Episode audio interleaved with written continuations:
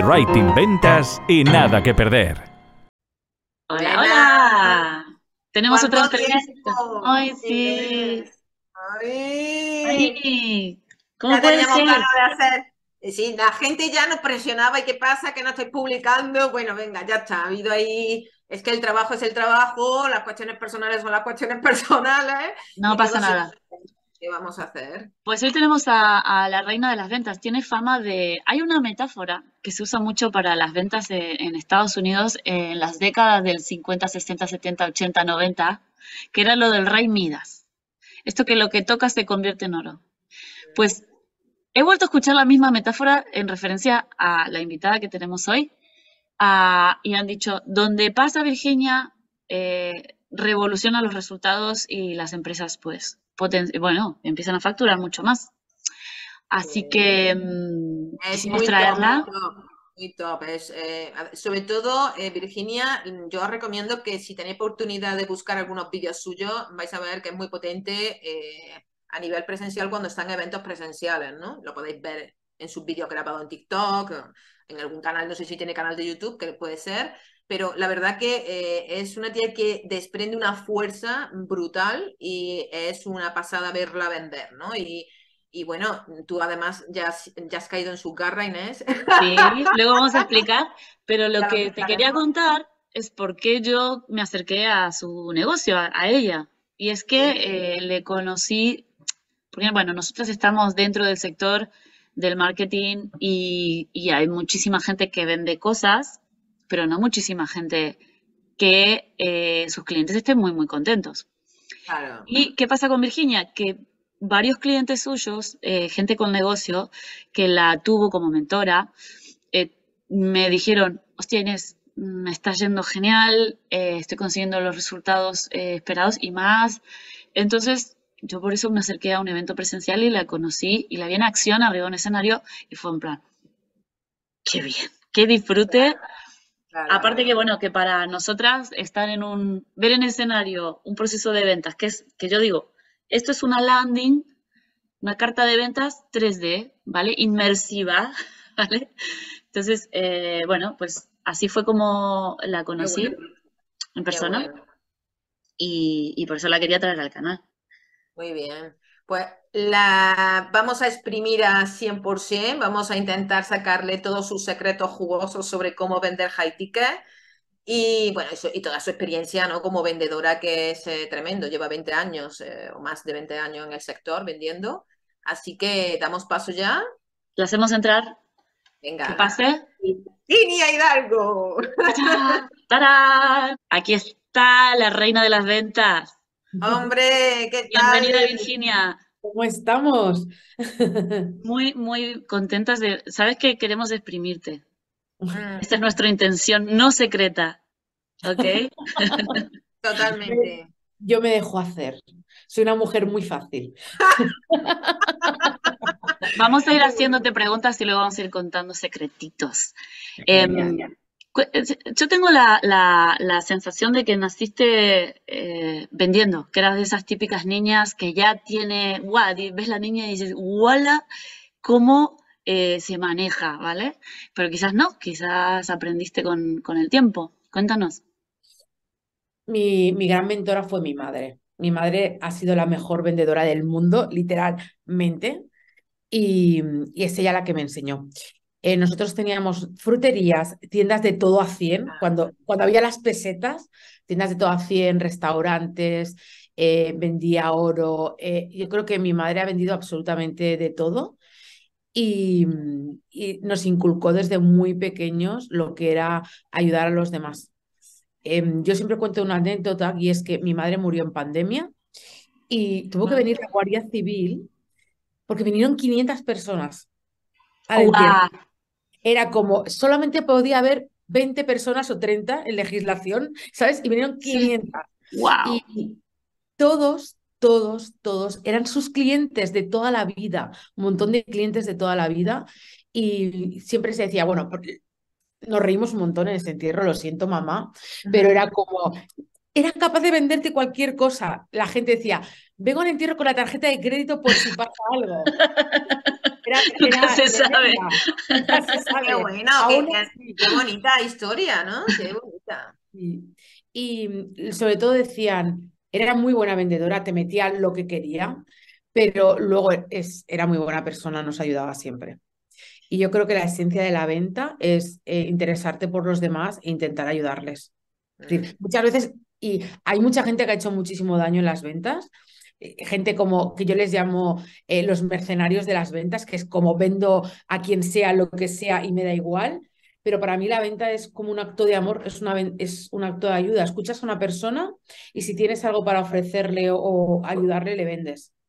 Y mi madre me inculcó eso. Siempre me decía, yo a veces en mi época rebelde decía, joder mamá, pero ¿por qué le ayudas si es un estúpido? O mira lo que nos ha hecho. Dice, hija mía, ayuda a todo el mundo. Nunca sabes lo que va a ocurrir. Y mi madre era una gran persona y una gran vendedora. Y mm, para mí esa es la esencia de la venta y lo que ella me enseñó. ¿Tú crees que eso te ayudó a interiorizar la venta como, como tú has dicho, ¿no? Eh, como un acto de ayuda, ¿no? Un acto de amor hacia el otro. Eh, porque creo que la mayoría de las personas tienen la venta como algo muy negativo, ¿no? Eh, tienen un rechazo absoluto, ¿no? Eh, no quiero vender porque lo que estoy es aprovechándome de la otra persona, ¿no? No sé si eso a ti, a ti te ayudó, estar rodeada de gente que se ha dedicado a vender o que tenía negocios, no sé si eso, o realmente ese es un cambio de mentalidad que tú fuiste incorporando a lo largo de tu carrera. Os mentiría si dijera que yo me he trabajado la personalidad para, o la mentalidad para esto. Eh, realmente fue de la manera que mi madre veía la venta, yo la sigo viendo igual. Entonces, yo no lo veo como algo negativo, sino como una ayuda. Entonces, eh, siempre lo he visto como una ayuda. Eh, para mí lo sorprendente es que la gente lo vea como algo Eso, negativo. eso te iba a preguntar, digo, tú debes ver al, al resto del, del mundo que culturalmente heredamos todo lo contrario, de valorar tantísimo el dinero como para pensar que recibir dinero a cambio de un, de un bien es aprovecharse. Eso, eso quiere decir que pensamos que el dinero vale muchísimo más que todo lo demás. Eh, tú, tú nos verás como personas absolutamente eh, de otro planeta. Entonces, ¿qué le pasa a esta gente que no lo ve tan simple como es? ¿Sabéis que imprimen billetes? Es decir, que si falta, imprimen. Es como, esto es como cuando tienes una impresora en casa y, y te tienes que imprimir un guion de un vídeo y lo imprimes. Y es como, eh, el dinero para mí es infinito, es decir, el dinero se mueve. Entonces, no se lo estás quitando a nadie. Es más, cuando tú no has tenido esa sensación, yo, de cuando quieres comprarte algo, sobre todo cuando eres más pequeña, tienes menos, eh, menos posibilidad de tener dinero en mano, es que yo me acuerdo que ahorraba para comprarme unos levis o ahorraba para comprarme un bolso y para mí era súper emocionante ese momento en el que yo le daba el dinero a la persona, ¿vale? A la dependiente en este caso, y, y me daba lo que yo quería. Y es verdad que cuando compramos algo que nos importa mucho, es que nos emociona dar ese dinero que hemos conseguido, nos emociona darlo para conseguir algo que queremos. Entonces, somos unos putos egoístas porque cuando nosotros compramos lo disfrutamos, ¿vale? En plan, Buah, voy a comprarme esto porque tengo el dinero, porque me lo merezco, porque soy la mejor. Y después tenemos miedo de que los demás nos compren algo valioso y no, no, no nos acordamos de que esa persona está teniendo la misma sensación que tienes tú cuando compras algo que te gusta. Qué buena esa perspectiva. Esa perspectiva es buenísima. Sí, sí, sí. Y, y- y es- poco se habla o, o se explica mal quizás lo- la importancia de no ponérselo fácil a- al otro. Es decir, yo te puedo dar lo mismo, te lo regalo, te lo dejo aquí en la puerta de tu casa y tú abres la puerta y tropiezas con eso y es como, "Pff, vale. Pero si tú tienes que subir siete pisos por escalera llegas sudando, tú, tú, tú eso que, que consigues después de tu esfuerzo, que puede ser subir la escalera como pagar, eh, lo valoras muchísimo más y lo aprovechas muchísimo más. Y esto, los que vendemos formación, lo vemos que, la persona ha pagado, se compromete a, a- a seguir el programa, por ejemplo, y, y- y es fantástico poder esforzarse en pagar. Total, y lo valoran más. Y, mm, y además es como, primero, tú te tienes que querer mucho, te tienes que valorar mucho y si eres un gran profesional, eh, tienes que ser consciente de lo que aportas a los demás, ¿vale? Eso es lo primero. Y lo segundo es que mm, al final tienen un compromiso alto. Mira, yo eh, he dejado de vender productos baratos porque yo soy una persona que soy anti, es decir, esto va a quedar muy mal, pero odio a la gente que no le gusta trabajar. Es como, o que no le gusta eh, conseguir sus objetivos, o que son vagos. Entonces, eh, como no puedo con esa gente que es como, ah, bueno, ya lo haré. Primero, eh, y la gente que me conoce sabe que los he hecho de mis programas, aunque hayan pagado 5.000, 10.000, 15.000 euros. evidentemente les devuelvo el dinero y digo, no quiero trabajar contigo, pero quiero a gente que esté altamente comprometida y el dinero es un compromiso. Igual que es el tiempo, igual que cuando te casas, es un, para mí, firmar un contrato es lo peor, es como casarte es lo peor, ¿no? En plan, tienes un compromiso casi, yo que, que soy de palabra casi de por vida, y el dinero es algo así, es como tienes un compromiso de, sí, voy a hacer algo con mi vida. Virginia, has dicho una cosa que me interesa mucho, que es la parte más de, de cómo te valoras a ti mismo, ¿no? Como un paso previo para, para que esa venta funcione, porque veo que al final se venden muchos métodos de ventas que aparte, que claro, tú, si tú no te estás valorando por mucho que te formes en ventas, esto no se va a producir, ¿no? Entonces cuéntanos un poco cuál es el nivel de importancia, ¿no? De ese trabajo previo antes de ponerte a vender, porque si no, no vas a conseguir resultados. Total. Yo siempre digo dos cosas, ¿vale? Hay que trabajar la mentalidad de la venta de dos maneras. La primera es la más fácil y es, eh, yo le digo que es disociarse, ¿vale? ¿Y por qué, por qué digo esto? Es como muchas veces eh, nos es muy fácil vender de los demás y muy difícil eh, vender, sobre todo los que vendemos, nos vendemos a nosotros mismos, vamos a ser francos, los que vendemos formación, servicios, que damos nosotros, nos estamos vendiendo a nosotros, ¿vale? Entonces, eh, tienes que considerar tu producto o tu servicio como algo que es externo a ti, ¿vale? Es decir, darle el valor fuera de ti. No sé si me explico bien y es como, eh, esto vale tanto, lo de yo o lo de Manolo, da igual, esto es el valor que tiene. ¿Vale? Y es como, eh, no me está diciendo, y esto es muy importante, eh, tenemos que aprender a valorar los noes, pero es, no me está diciendo que no a mí, se lo está diciendo mm. al servicio, al producto, o se lo está diciendo incluso a él, ¿vale? Mm. Porque no está dando la oportunidad. Eso es lo primero que es, no vamos a personalizar la venta tanto si nos dicen que sí como que no, ¿vale? No es algo personal, no es nuestro. Sí, eso es importante. ¿eh? que me encanta eh, esta, esta, mm, has dicho, mm, me, le está diciendo que no al servicio, ¿no? O se está diciendo que no a sí mismo. Esto es algo que no, en lo que no suelo pensar. Digo, bueno, no le interesa, no es su momento, ¿vale? Pero que también es esto, se lo está negando a sí mismo. Y es muy triste. ¿eh? Cuando tú sabes que puedes ayudar a alguien, yo a veces me enfado, ¿no? A alguien con muchísimo potencial. Y digo, es que lo puedo ayudar tanto. Y ves que no. Y que pasan dos o tres meses y siguen en el mismo lado. Digo, qué pena que esta persona no se esté dando permiso para conseguir sus objetivos o sus sueños. Eso es, eh, para mí es una de las peores cosas, no darte la oportunidad, no invertir en ti. Eh, es una de las cosas que, qué más pena tiene que darte de, los demás, ¿no? Decir, es que tiene miedo y al final no se está dando la oportunidad, conmigo o con quien sea, ¿vale? Eso es lo primero. Y luego el quererte a ti mismo y el valorarte eh, y el tener autoestima. Y esto es, es recíproco. ¿Por qué lo digo? Porque cuando tú vendes, cuanto más vendes, más te sube la autoestima. Eh, tú cuando vendes, eh, desprendes unas endorfinas que, es como son, que son como las, las del sexo literalmente, ¿vale? Y es que al final eh, tú te sientes mm, poderoso porque eh, has convencido a una persona que dé un paso, ¿vale? Y has conseguido una meta, un logro o un hito, llámalo como quieras, y eso hace que tú segregues unas endorfinas en tu cuerpo que te hacen sentir bien, ¿vale? Es como el deporte, comer, más. Y después eh, tú puedes provocar que esas endorfinas se generen y así aumentar la venta. ¿Vale? Eso se trabaja con la mentalidad. Yo tengo una rutina que es, eh, yo medito dos o tres veces al día, ¿vale? Eh, no solamente por la mañana cuando me levanto, sino que a veces eh, antes de comer o después de comer necesito desconectar para estar conectada otra vez con, conmigo misma y saber cuál es mi misión, mis valores y otra vez volver a tierra, que le llamo yo. Y mm, siempre tengo que cambiar el chip, me es muy difícil, pero siempre pienso en los demás, nunca pienso en mí. Y la venta es eso.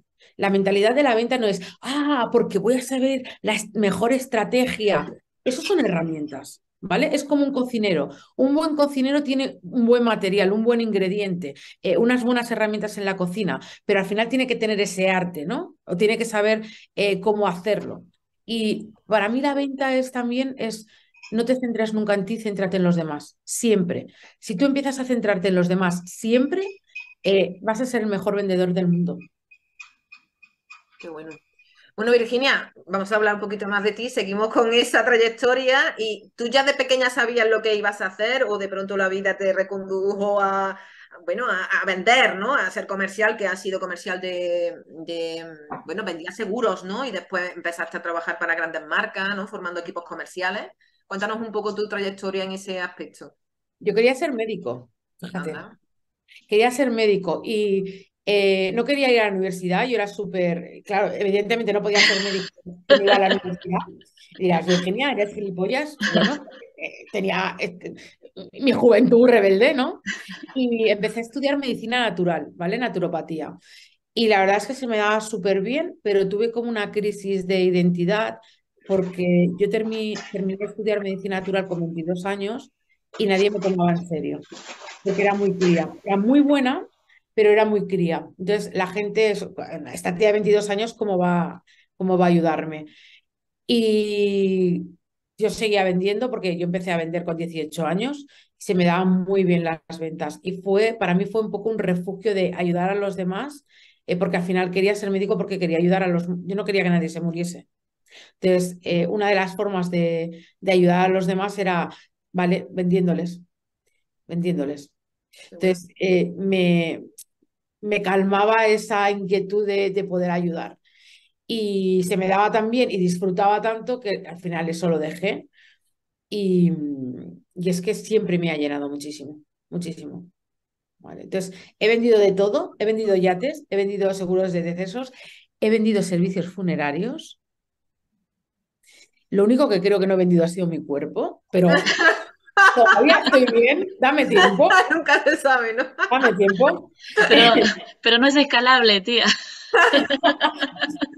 Bueno, dejemos. Ah, ponemos, algo encontramos. algo encontraría. ¿Cómo diste el paso a lo digital? Cuéntanos esta. Pues mira, eh, fue, fue súper curioso. Mira, yo, yo, estaba ya en una multinacional, llevaba. Eh, estaba formando equipos de venta eh, tenía a mi cargo más de 300 comerciales, es decir, eh, telita, em, y estaba intentando quedarme embarazada. Había tenido cuatro abortos. Es decir, eh, yo me quedaba embarazada de una forma muy fácil, pero lo perdía igual, ¿sabes? Era como, me quedaba embarazada y, enseguida perdía al bebé. Y me quedé embarazada y ya me dijeron, mm, cama absoluto. ¿Sabes? Una persona que trabajaba 14, 15, 16 horas, llevaba a más de 500 personas, eh, daba vueltas por toda España y parte, y parte de Europa, es decirle, quédate en la cama, era como una puta locura. Entonces se me ocurrió hacer un máster de marketing digital. Hice un máster de marketing digital, me encantó, me encantó, me encantó. Y cuando tuve a Fernando, que es eh, mi primer hijo, que ya ahora tiene ya 11 años, eh, el, el, curso en los últimos días era en México, ¿vale? En México, donde hacíamos como un tipo de mastermind, ¿vale? Y allí eh, conocí a Antonio G, que estaba haciendo llamadas por teléfono.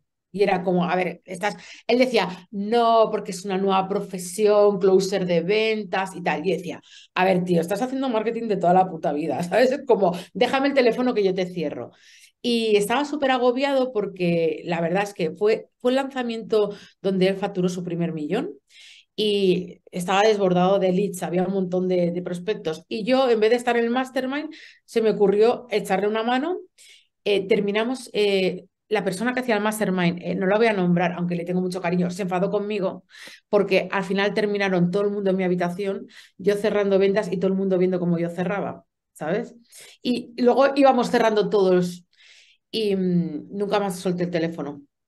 Y bueno, pues era closer sin haberme formado. Lleva, a ver, llevo 25 años en el mundo de las ventas. Decir que no te había formado como closer es Exacto. Para reírnos un rato, ¿no? O sea, No, sí, eh, bueno, sí, exacto, no, es decir, no he hecho ninguna formación de closer de ventas. Es decir, nunca, nunca es la que tú, tú dominas desde el principio hasta el final de la venta, o sea, desde el marketing hasta, hasta el cierre y el post también, que también es parte de la venta. Es que yo creo que el closer de ventas es una parte muy chiquitita, tío. Están, eh, están desaprovechados porque la venta es muchísimo más. Claro. Claro. Y te has pasado al, al fantástico y maravilloso mundo del infoproductor y bueno, hay mil cosas que nos puedes contar, pero ¿cómo, cómo ves el, el sector y cómo es tu, con tu bola de cristal que ves de aquí a los próximos cinco años? Vale. Eh, a ver, yo veo el sector que gracias a la pandemia se sobresaturó, ¿vale? Todo el mundo quería emprender y creo que, que ha venido muchísima gente poco profesional a hacer mucho daño. Es decir, eh, hacen una formación de marketing y ya son expertos en marketing, intentan cobrar a los demás un curso de 5.000, 10.000 euros para que sean expertos en marketing, pero nunca han hecho una campaña o han hecho pocas campañas, pero no han tenido grandes éxitos. Y creo que hay muchísima gente que vende humo, muchísima. Y me da pena decirlo porque hace daño a todo el sector, pero hay muchísimo vende humos, es muchísimo. Entonces, creo que va a haber una gran limpieza de esta gente que vende lo que no promete y espero que así sea. Y creo que se va a profesionalizar mucho más el sector. Vamos a ir a, a una formación más profesional, a un acompañamiento más cercano y creo que va a haber como dos, eh, dos diferenciaciones, ¿vale? Que es la gente que va a vender eh, tickets muy bajos. Cuando hablo muy bajos es de, bueno, cero euros, ¿no? Pero 7 euros a 1000, ¿vale? Y que, y que va a vender en grandes cantidades. Y luego va a haber una gran diferenciación a gente que ya va a vender tickets, como está ahora mismo en Estados Unidos, de 25, 50 mil, 100 mil euros. Creo que va a haber ahí una gran diferenciación y por suerte creo que va a haber profesionalización y que, que se va a quedar la gente que realmente es profesional. Y Virginia, ¿cuál crees? No, iba a contar una cosa, que Virginia diga que hay muchos vendehumos, lo dice porque está en el backstage de muchos lanzamientos y conoce la industria desde dentro, y entonces es una cosa muy distinta a cuando va la gente y porque ve que alguien hace un webinar o porque ve que alguien pone muchos anuncios en YouTube, dice, este es un vendehumos, es que es, que es una, una palabra usada muy a la ligera y, y no es lo mismo ver a alguien que hace, eh, que tiene mucha presencia porque hace muchísimas campañas y entonces ya a la gente le molesta y le dice vende humos y otra cosa es conocer qué se está mí me vendiendo. llaman vendehumos también. Es decir, yo soy del gremio, ¿sabes? De, de los haters que aman, aman todo. Es decir, se meten cómo me peino, cómo me visto, cómo hablo, todo. Es decir, y yo por las noches muchas veces con mi hijo me- nos, nos ponemos, digo, vamos a ver quién insulta a mamá. Nos reímos muchísimo, ¿sabes? Lo normalizamos en casa porque mis hijos ya están en redes sociales y quiero que se normalice. Una cosa que, vende- que llamen vendehumos porque eh, normalmente es gente que le da envidia eh, o le gustaría estar haciendo eso y no se atreven. Y otra cosa es que hay gente poco profesional que están vendiendo cosas que no son. Claro. Y eso es una pena. Hay una delgada línea entre eh, todos tenemos derecho a decir, vale, yo he hecho un pastel y ahora te voy a enseñar cómo se hace un pastel, Mm. ¿No? O sea, que, a ver, derecho a vender lo que sea tenemos todos, pero que tú más, has hecho un solo puto pastel, ¿sabes? Eso es. Entonces, eh, Mm, Perdón, dale, dale. no, ya está. Vale. Eh, no, es que fíjate, tú, por ejemplo, tú, si tú facturas 2.000 euros al mes, no puedes prometer a alguien cómo facturar 10.000, ¿sabes? Porque no tienes ni puta idea, ¿sabes? Como no lo has hecho, no lo has hecho y lo vas a hacer vendiéndome a mí cómo facturar 10.000, ¿vale? Entonces, eh, yo siempre digo, tengo una máxima, es como, no prometas a los demás lo que tú nunca has cumplido, ¿sabes? Lo que tú nunca has hecho. Sin más. Yo, por ejemplo, cuando empecé, recuerdo que enseñaba a cómo facturar 2.000 euros al mes. ¿vale? Ahora mismo estoy facturando entre 50 y 60 mil euros al mes y, ojo, te enseño a facturar 10 mil euros al mes. Todavía no me atrevo, es decir, lo siento, yo soy así de clara, es decir, todavía no me atrevo a decirte, oye, por, eh, aprende a facturar 50 mil o 60 mil euros al mes. ¿Por qué? Pues porque llevo un año haciéndolo y todavía igual dentro de tres o cuatro meses me lanzo, ¿no? Pero ahora mismo me siento muy cómoda ayudando a los demás a facturar 10.000 euros al mes. ¿Por qué? Porque llevo más de cinco años haciéndolo. Claro. Y Virginia, ¿cuál es el paso de empezar a vender 2.000 a plantarte en un producto o en una mentoría o, en fin, una, o en un servicio de 20, 30 o, o 50.000 euros, imagínate, ¿no? Lo que tú has dicho en Estados Unidos, que, creo que está más extendido, ¿no? Esos precios. ¿Cómo mm. se pasa? ¿Cuáles son los elementos necesarios para dar ese salto? Estar dispuesto eh, a amar a los demás antes que a ti mismo, porque es eh, el, la entrega de un high ticket bien hecha, con honestidad, eh, es entregarte a los demás, es entregarte a los demás. Mm, es aportar muchísimo valor tener un expertise y luego estar... Yo, yo creo que lo que diferencia un acompañamiento, una mentoría, es eh, estar ahí de verdad. Estar ahí de verdad. Entonces, eh, cuando tú creas, yo por ejemplo tengo grupos muy reducidos, porque yo no soy capaz de, de vender a 10.000 euros un acompañamiento a 100 personas. No soy capaz porque no puedo acompañar a 100 personas. Yo. Lo respeto, ¿eh? Es decir, a lo mejor tú tienes un gran equipo, es decir, eh, tienes un gran equipo y acompañas a un montón de gente y lo respeto. Y yo trabajo para referentes que lo hacen y lo hacen muy bien y acompañan eh, con su equipo. Yo que soy más romántica y me gusta acompañar eh, uno a uno, eh, no puedo, yo no, es decir, no soy capaz de acompañar a 100 personas, ¿vale? No lo soy. Entonces, depende del acompañamiento que tú des y de lo que estés dispuesto a entregar, es el ticket. Entonces, si tú tienes un ticket, si tú al final estás acompañando a una persona uno a uno, tienes, imagínate, sesiones eh, todos los meses uno a uno con esa persona, le estás acompañando, le estás acompañando en su negocio, pues llegar a cobrar 10.000, 15.000, 20.000 euros al, al, año, ¿vale? Porque estás haciendo un buen acompañamiento. Em, si tú no estás dispuesto, puedes vender un ticket de 1.000 y de 2.000 euros.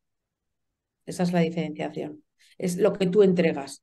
Y también una cosa, lo que al final el cliente va a conseguir. Eh, la gente nos compra por dos cosas, ¿vale?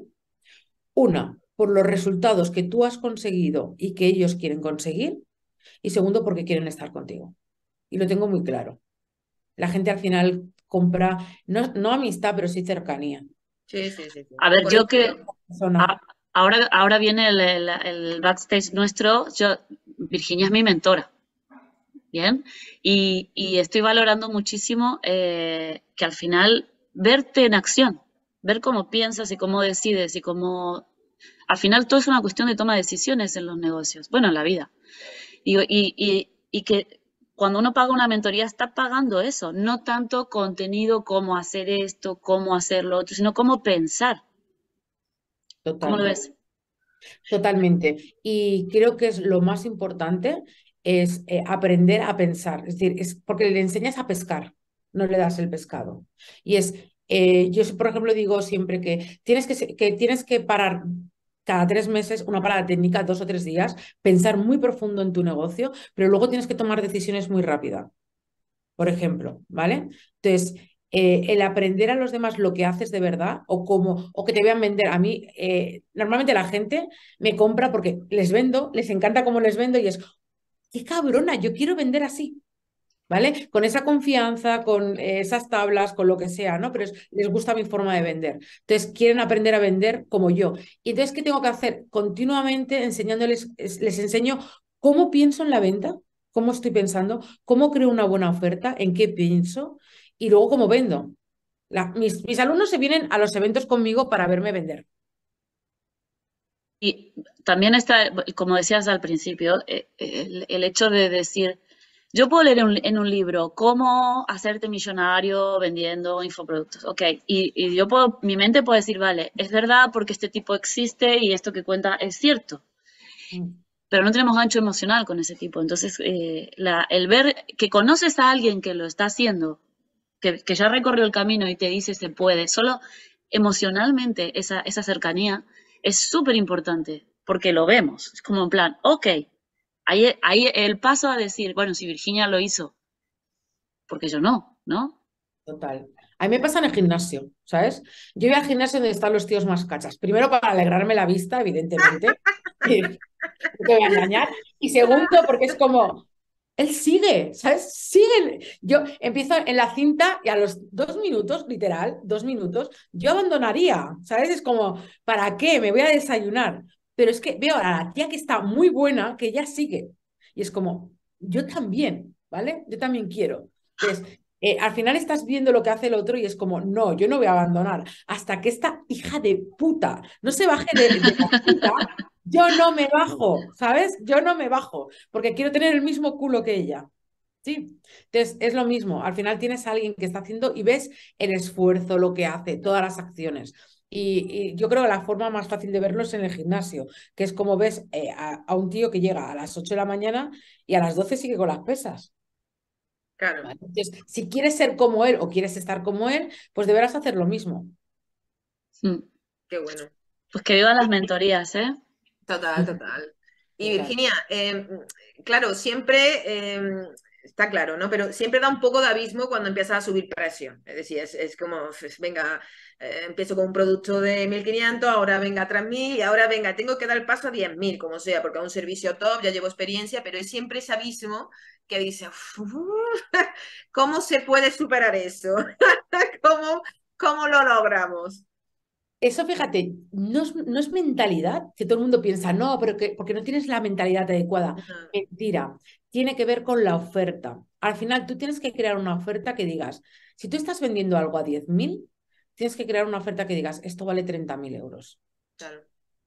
Entonces, ¿qué valor puedes aportar? ¿Qué le puedes aportar al cliente por valor de 30.000 y véndelo a 10.000? Y es como te sientes súper a gusto, es como, a ver, eres tonto si no lo coges. Entonces, esa seguridad y además es que es verdad, es decir, eh, si tú coges y yo ahora te vendo un Porsche que vale 90.000 euros y te lo vendo por 20.000, dices, hostia, tío, es una puta ganga, ¿sabes? Igual no tiene ruedas, ¿sabes? Y, el que lo vende dice, pues si no lo quieres comprar, otro lo comprará. Y para mí es eh, aportar valor, aportar muchísimo valor, aportar muchísima experiencia y aportar acompañamiento. Entonces, cuando tú sientes que lo estás dando todo, es como, es barato. Muy bueno. Sí, es verdad, una buena Sí, sí, sí, muy bueno. Sabes que en el mundo de copy, eh, no sé, ahora igual las cosas están cambiando, pero mm, no se entiende la oferta. ¿Tú te puedes creer esto? Es muy común que la gente se lance al copy y no entienda que tiene que crear buenas ofertas. Mm. Mira, yo no soy copy, pero creo que hago buenos textos porque sé vender. Entonces, yo creo que para, para ser copy primero tienes que, también tienes, tienes que ser buen vendedor. Em, esto es como el estudio, es decir, lo que hacéis que a mí me encanta cuando hacéis el estudio de avatar, de la competencia y hacéis investigación en el copy. Eh, si no haces una buena investigación, no haces un buen copy. Si no tienes una buena oferta de base, si no sabes lo que vas a vender, si, no vas a hacer un buen copy. Eh, sobre todo una página de ventas. Si tú encuentras, eh, ¿Qué, es un normal? Entra en un coche, ¿vale? Y no sabe dónde va. ¿Sabes? Es como, bueno, a veces sí, ¿no? Que es como, necesito desahogarme, cojo el coche y voy dando vueltas, pero tú cuando coges el coche, eh, tú pones el navegador, ¿no? ¿No? Es como, eh, me, voy a Alicante, perfecto, pones el navegador y te vas a Alicante. Si tú no tienes un rumbo, si no tienes una buena oferta, si no tienes esa base, eh, ¿qué coño haces? Es como, ¿qué escribes? Bien, el Quijote está estupendo, eh, está perfecto, pero entonces tu copy va a ser súper difuso porque es como no tienes ni idea hacia dónde vas. Tal cual. Y Virginia, eh, ¿tú qué recomiendas a la gente que, que bueno, quiere lanzar su, su producto, su servicio, em, que empiece con precios bajos o que directamente ya empiece con un precio, eh, hombre, no muy high ticket, pero bueno, un precio aceptable, ¿no? Un precio ya medio, alto, ¿no? No sé si, ¿qué es recomendable? Eh, mm, ¿Qué es lo que sueles tú recomendar a, a tu... Lo preguntas para venta de servicios. Cuando dices, yo soy freelance, voy a empezar a vender mis servicios. Incluso productos, incluso productos. Es decir, que muchas veces eh, hay mucha gente que dice, no sé si empezar a vender productos más económicos para como puerta de entrada y luego ya empiezo a subir, ¿no? Como eh, a ver qué tal. O realmente lo mejor es entrar con un producto muy potente con un precio alto, ¿no? Siempre la duda mm, surge, ¿no? Por ahí.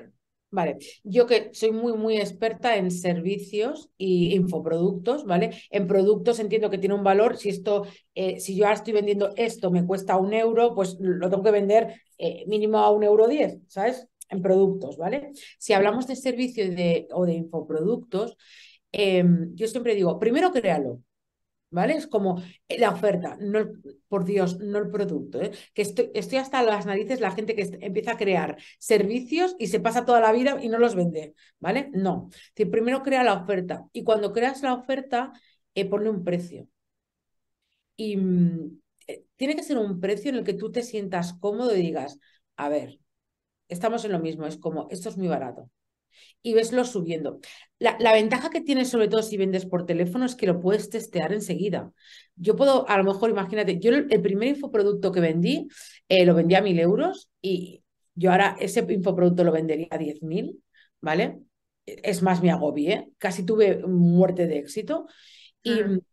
Pero es que consideraba que era súper barato. Entonces, tú, haces, tú pones un precio que consideres que es muy barato, mil euros, 500, 200, me da igual, y a la siguiente llamada lo puedes vender a 300 y a la siguiente a 500 y a la siguiente a 1000. Entonces, yo siempre digo, pon el precio que tú quieras, nunca obligo a poner un precio, porque yo a veces viene alguien y digo, Buah, esto vale 3000 y la persona me dice 500 y yo me quedo como, what the fuck, ¿sabes? Y es, vale, genial, vende el primero a 500, pero véndelo. Claro. Entonces, yo creo que es, si sigo otra vez con el símil de entrenar, se nota que me apunta al gimnasio, es como... Empieza, empieza por poco, empieza por poco, empieza entrenando y después va subiendo.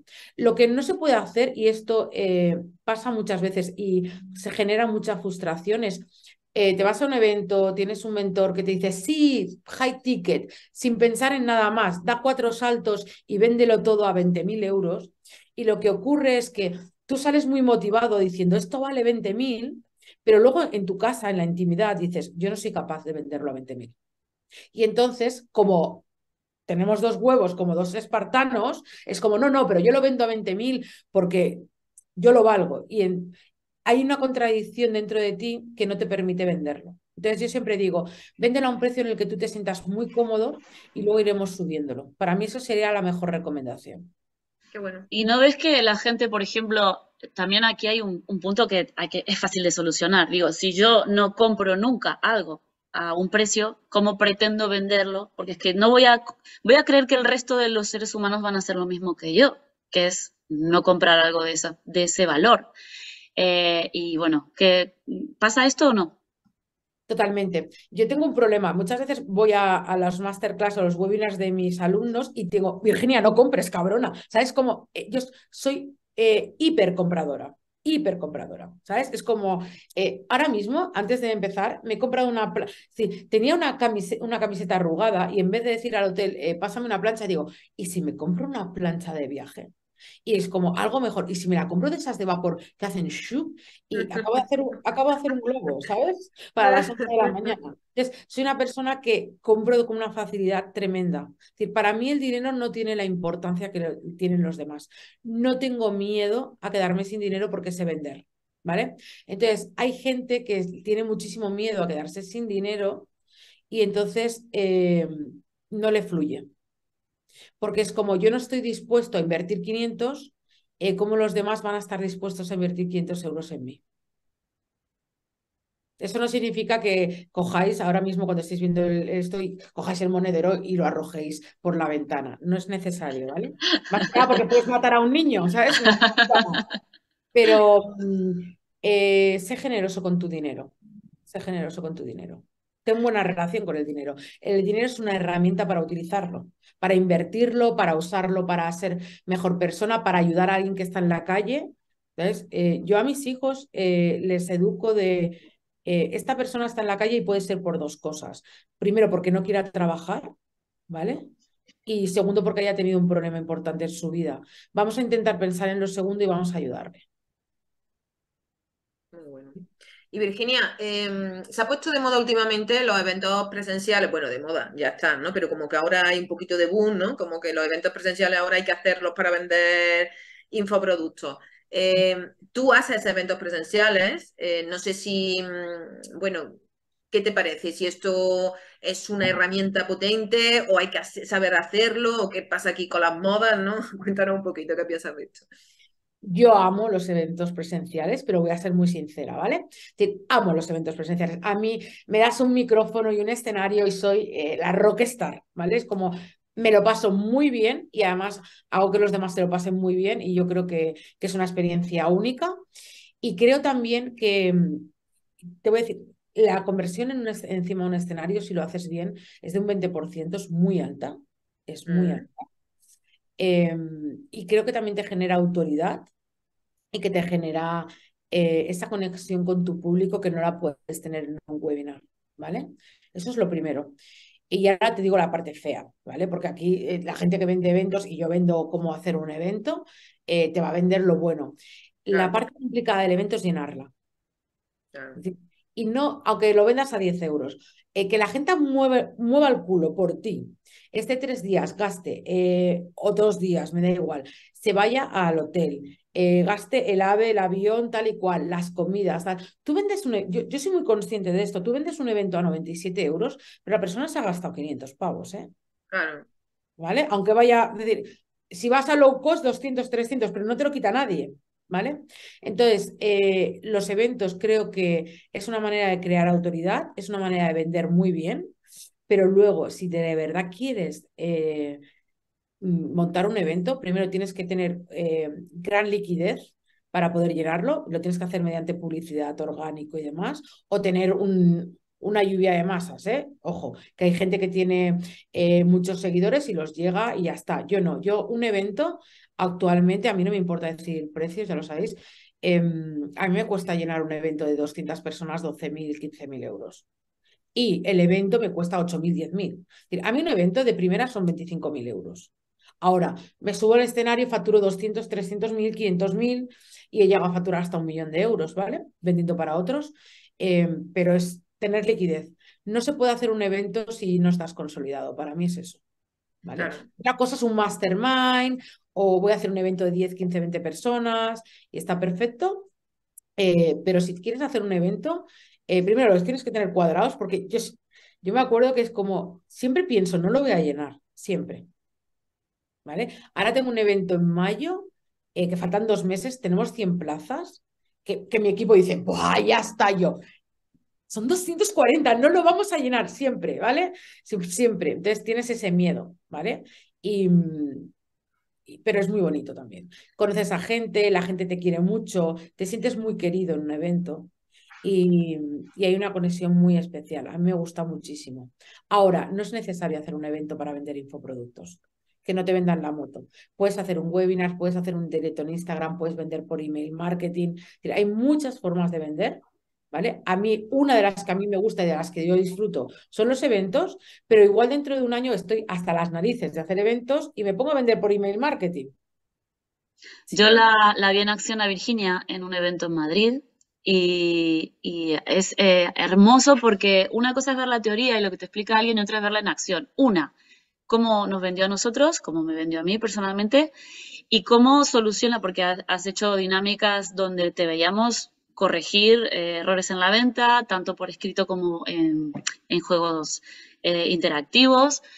Entonces, eh, no tiene ni comparación a esto, coger un libro, coger un curso y ver teoría. No tiene nada que ver. Yo lo recomiendo muchísimo ir a cualquier persona que tenga, que quiera mejorar su manera de vender, ir a, ver la Virginia en mayo en Barcelona, ¿verdad? En mayo, sí, en mayo. 27-28 de mayo. A ver, un evento de lo que sea, aunque no sea mío, es muy divertido. Hay que hacerlo, hay que socializarse. Sí, sin contar el networking, que eso también, porque todo el mundo está ahí vendiendo, eh, todo el mundo tiene negocio, entonces solamente por eso ya eh, es una linda inversión. Hmm. Así lo es. Pero también tenemos que dejar claro que no es necesario hacerlo para vender. Es decir, que puedes vender de muchas formas. Y Virginia, tú por, ejemplo, de las estrategias que, que, has implantado para tu negocio, ¿cuál es la que mejor te ha funcionado a la hora de vender y de aumentar tu facturación? Vale, para ingresos rápidos de quiero facturar 200.000 euros, un evento, ¿vale? En un evento yo facturo mucho, ¿vale? Pero del día a día, es decir, no voy a estar todos los días haciendo eventos, ¿sabes? Tengo hijos, familia, tengo que comer, ir al gimnasio, ¿vale? Importante.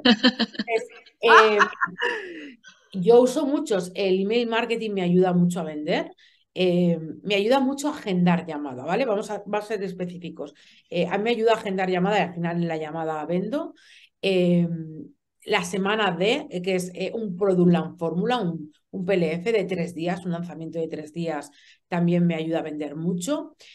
talleres, hago talleres de un día y también vendo. Es decir, Em, he utilizado muchísimas herramientas. Actualmente lo que hago es eventos, ¿vale? Eventos, semanas de, hago eh, eh, lanzamientos de tres días y hago talleres de un día también en orgánico. ¿vale? Y utilizo mail y tal. Es, a ver, yo, mira, ayer, bueno, ayer hicimos un ejercicio que es, tienes que hacer mm, acciones de venta todos los días, entonces no te aburres, eh, haz acciones de ventas diferentes. Entonces, todos los días tienes que tener una alarma en tu teléfono donde digas, ¿qué cojones voy a vender hoy? ¿Vale? Todos los días. Entonces, claro, no vas a hacer siempre lo mismo, por lo tanto tienes que tener muchas herramientas. Qué bueno. Sí, cuando, cuando somos eh, freelance, eh, es muy fácil dedicarle más tiempo al negocio de tus clientes que al tuyo y olvidarte por completo de acciones de marketing o de venta. O sea que mírala. Es que tiene que salir, siempre tiene que salir. Qué bueno. Eh, sí, hay que vender todos los días. Al final, eh, evidentemente tienes que entregar producto, tienes que estar por tus clientes, es una parte súper importante, pero eh, si no vendes vas a tener que cerrar la persiana de tu, de tu negocio. Y mucha gente cuando vende algo, imagínate, vendes un programa, 20 plazas, a mil, dos mil, cinco mil, me da igual, dejas de vender porque estás entregando. Y mm. ese, ese grupo se, se, termina, ¿sabes? Como todo en la vida, se termina. Entonces es como tienes que volver a arrancar. Entonces, eh, vende todos los días.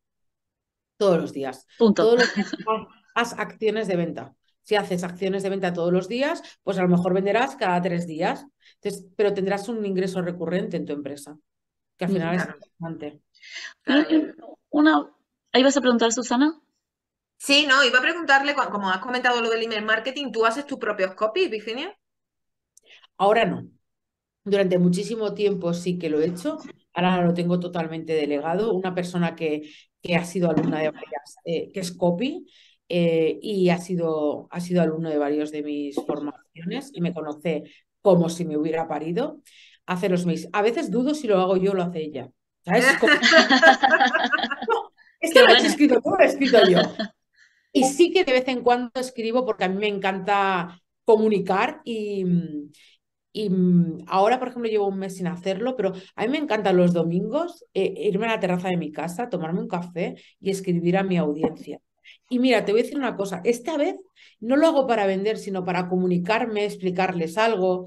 Eh, les explico cosas personales, eh, a veces le digo, oh, estoy triste, o les digo, estoy emocionada, deben pensar que soy bipolar, un domingo estoy triste, otro emocionada, o les cuento algún proyecto nuevo que tengo, o le hablo de mis hijos, ¿vale? Me gusta mucho comunicar.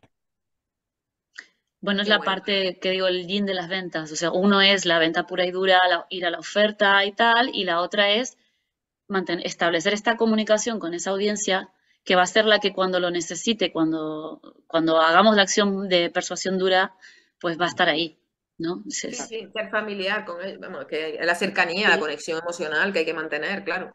Pero me ha gustado mucho porque, eh, fíjate, ¿no? Porque una de, eh, de las objeciones principales de muchos clientes es que tú vas a saber escribir como yo o coger el tono de la marca y entonces, pues es un ejemplo claro de que al final un copy cuando está eh, estudia o profundiza, un copywriter profundiza en el negocio, en la persona, logra transmitir, hasta tú mismo has dicho, no sé ya si lo he escrito yo o no, ¿no? Eso es muy interesante.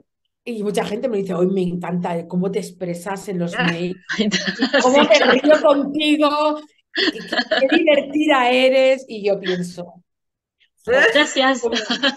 Hace mal hasta a veces romper la magia, ¿sabes? Es como, no lo he escrito yo. Pero eh, sí, y además a mí me flipa una cosa que, que hacéis los copies y lo, lo hacéis muy bien, que es eh, al final ella eh, viene, viene a, mis webinars, viene a mis clases, em, sabe mis expresiones, ¿sabes? Es como que es, es un mini yo. Eh, por lo menos en la escritura, ¿no? Entonces, eh, y sabe cómo pienso. Ella ha sabido captar la, la, esencia y entiendo que es a base de investigación y a base de, estar muchísimas horas eh, escuchándome. Sí, igual hay, hay, un punto en el que al final, si estás en la fase de elegir los clientes, ¿no? que eso también se aprende, no, no todo el mundo nace, empieza el negocio eligiendo clientes, pero eh, ya te vas eligiendo los que son afines en valores, en filosofía, y luego es solo coger la manera de hablar y de comunicar. Pero lo, lo, que es la filosofía de vida y tal es súper bonito cuando ya hay compatibilidad. Es como en plan, es que yo quiero hablar de lo que tú estás hablando porque es lo que yo creo, ¿sabes? Total. Sí, sí, además yo sé que ella me ama, igual que yo le amo a ella, ¿no? Y creo que si eliges un, una persona que te escriba a los mails, primero tiene que ser un gran profesional y segundo, eh, tiene que estar muy alineado con lo que tú haces. Si a ella no le gustaran las ventas, sería muy difícil. Sí, sí, habría ahí un freno total. Sí, sí, sí. Eso es. Virginia, hay una creencia de que parece que es más fácil vender productos baratos que los high ticket. No, al contrario. Eh, No, es más difícil vender un producto barato porque la gente no tiene ningún interés.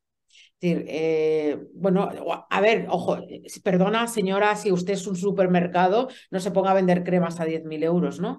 Pero en nuestro mundo, eh, para mí es más fácil vender un ticket más alto porque es una solución más completa.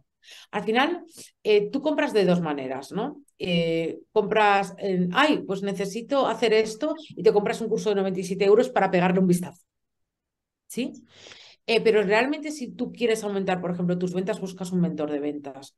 O si te quieres eh, aprender a escribir mails que vendan, buscas a alguien que te enseñe a hacerlo, que te lo revise, porque es como, sí, vale, yo he visto cómo lo haces tú, me has escrito, un- me, pones cuatro mails, me haces un vídeo y es como, lo hago, pero no sé si lo estoy haciendo bien, ¿vale?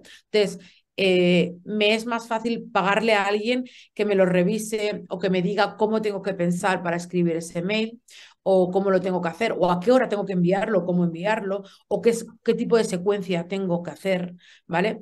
Y necesito a alguien que interactúe conmigo y que me ayude, que me acompañe y que no sea un café para todos. Entonces, cuanto más personalizado sea y cuanto, cuanto más, eh, más nivel de entrega haya, es mucho más fácil venderlo, porque al final la otra persona lo que quiere es una solución a su problema. Entonces, si tú eh, te acaba de comer la pierna un caimán, tú no quieres una puta tirita, ¿sabes? Tú quieres un cirujano que te vuelva a poner la, te, te vuelva a poner la pierna. Entonces, es como, eh, si realmente tienes un gran problema o quieres llegar muy lejos en tu negocio, necesitas un gran experto, ¿sabes? No necesitas una tirita. Entonces, al final la gente buscamos soluciones y queremos pagar por ello porque nuestro compromiso es mayor. Si yo, si yo comprara un acompañamiento de copy, imagínate, ¿eh? no, no, no controlo los precios, pero es de 500 euros eh, y te voy a enseñar a ser mejor, eh, el, que, el que mejor escriba los mails, no me lo creería, porque es que esta persona se va a morir de hambre, ¿sabes? Es como, no va a poder a- dedicarle tiempo a mi negocio. Yo, lo que pienso, ¿eh? cuando me ofrecen un precio muy barato, digo, no le va a dedicar tiempo sí. porque eh, si por lo menos quiere facturar 5.000, 10.000 euros al mes, que es lo mínimo que deberíamos estar facturando si tenemos nuestro negocio, es, eh, va a necesitar 20 clientes como yo, es que no le va a dar tiempo. Ujú, Totalmente. Queremos soluciones completas. Totalmente. Así es. Virginia, yo ya te voy a exprimir un poquito más. A mí me encantaría que me dieras cinco claves para cerrar una venta high ticket en una reunión o en una llamada. Vale, cinco Esto, claves. esto a lo mejor lo dejamos para, dispersa, para ¿vale? cara B, ¿eh? Para cara B, tal vez. Estoy dispersa, aunque voy a, voy a hacer así. Chicos, son un montón. Son muchos, Nada, si te quedan tres, en tres, no pasa nada. No. A ver, lo importante es eh, para una buena venta, ¿vale? Voy a las bases, una buena oferta irresistible, ¿vale? Tienes que tener muy claro eh, lo que vendes, lo que vendes, a cómo ayudas, una gran promesa con un buen resultado medible, cuantificable. Es decir, al cliente le tienes que decir qué va a conseguir. No vas a conseguir la felicidad mundial. ¿Sabes? Eso es una mierda. ¿Sabes? Como muy difusos. Eh, te voy a ayudar a facturar 5.000 euros al mes. Eso es un resultado medible, cuantificable. ¿Vale? Súper claro. ¿A través de qué? A través de escribir mails diarios. Eso es un resultado medible. Eso es una gran promesa. ¿Vale? Ojo, si lo prometes es porque eres capaz de cumplirlo. Evidentemente la otra persona tiene que poner de su parte, pero tú ya lo has conseguido y eres capaz. ¿Vale? Vamos por la segunda. La tercera es no te mires el ombligo. No te mires el ombligo. Piensa en la otra persona, en lo que le puedes ayudar.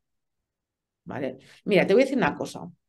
Eh, si tú ahora mismo ves eh, que estás, eh, que en la carretera va a venir un camión y hay un niño que, que está cruzando la carretera y lo van a matar, lo va a matar, tú no piensas si vas a quedar bien en la foto o no, te tiras. ¿Vale? Y muchas veces en la venta piensan, no, que no piensen que soy un aprovechado, que no piensen que yo, me, que yo quiero tal. Y eres un egoísta, estás mirando tu ombligo. Sálvale la vida a ese niño.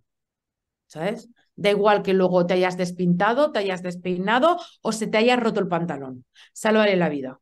Entonces, en una venta tienes que pensar en el otro, no en ti. Da igual lo que piense de ti. Le tienes que ayudar. ¿Vale? El cuarto es escucha. Muchas veces yo veo que la gente está muy emocionada. Y esto no es por ser mala persona, estás tan emocionada con tu servicio, con tu producto, sabes que le puedes ayudar y es como cuando llamas a tu amigo, a tu amiga diciéndole que has conocido el tío más maravilloso del mundo. La otra no habla, no le dejas hablar.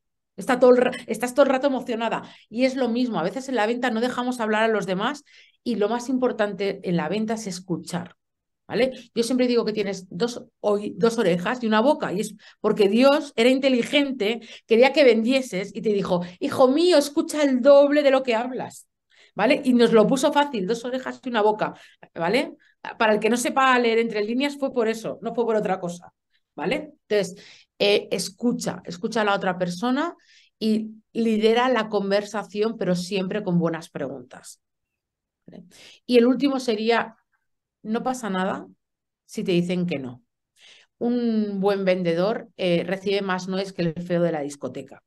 Entonces, eh, bueno, es una cosa personal. Él te va a decir que no y a ti te va a dar igual. Es decir, no te tomes la venta como algo personal nunca. Yo creo que con eso eh, lo tienes. Ya lo tenemos, ya lo tenemos, Virginia. maravilloso, maravilloso.